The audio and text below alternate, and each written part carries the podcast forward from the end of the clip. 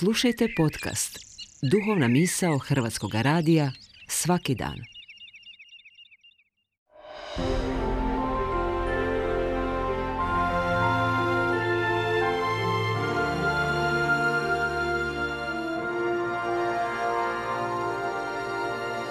Duhovna misao. Urednica je Blaženka Jančić.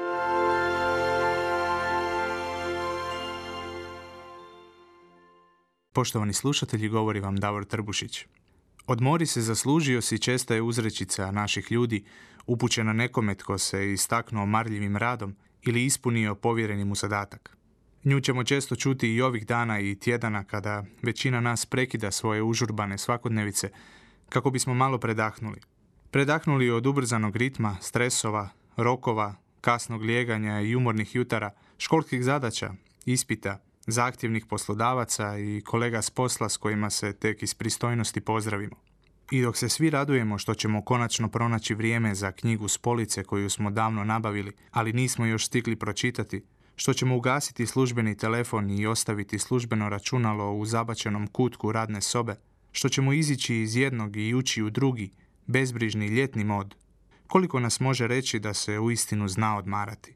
Jer dinamika je ista gotovo svaki put – bezbroj stvari koje tijekom godine opterećuju našu svakodnevicu, želimo otpustiti i kanalizirati u najčešće dva ili tri tjedna ljetnog godišnjeg odmora. Tolike nade polažemo u te dane odmora da zapravo često promašimo njegov smisao, pa se u svakodnevicu vratimo umorniji nego što smo bili. Smisao odmora ne ni današnja popularna kultura, koja ga također percipira kao bijeg od svakodnevnih briga i problema. Radijski džinglovi već iza uskrsa najavljuju ljeto kao kakvo povlašteno, spasonosno, katarzično vrijeme, kada čovjek živi punim plućima, za razliku od ostatka godine, kada očito tek preživljava od 15. do 15. u mjesecu. Tom nametnutom mentalitetu treba suprotstaviti ispravnu definiciju odmora, definiciju koju nalazimo na prvim stranicama Svetog pisma. Kaže knjiga Postanka ovako. I sedmoga dana Bog dovrši svoje dijelo koje učini, i počinu u sedmi dan od svega dijela koje učini. I blagoslovi Bog sedmi dan i posveti, jer u taj dan počinu od svega dijela svoga koje učini. Dakle, tko se zna odmarati? Kako bismo mi kršćani trebali shvaćati odmor? Odmarati se zna samo onaj tko može pogledati sve u svojoj prošlosti, blagosloviti sve u svojoj prošlosti i izreći hvalu Bogu. Odmarati može samo slobodan čovjek, slobodan od svoje prošlosti, od svojih navezanosti, od grijeha. To nije i ne može biti jednostavno.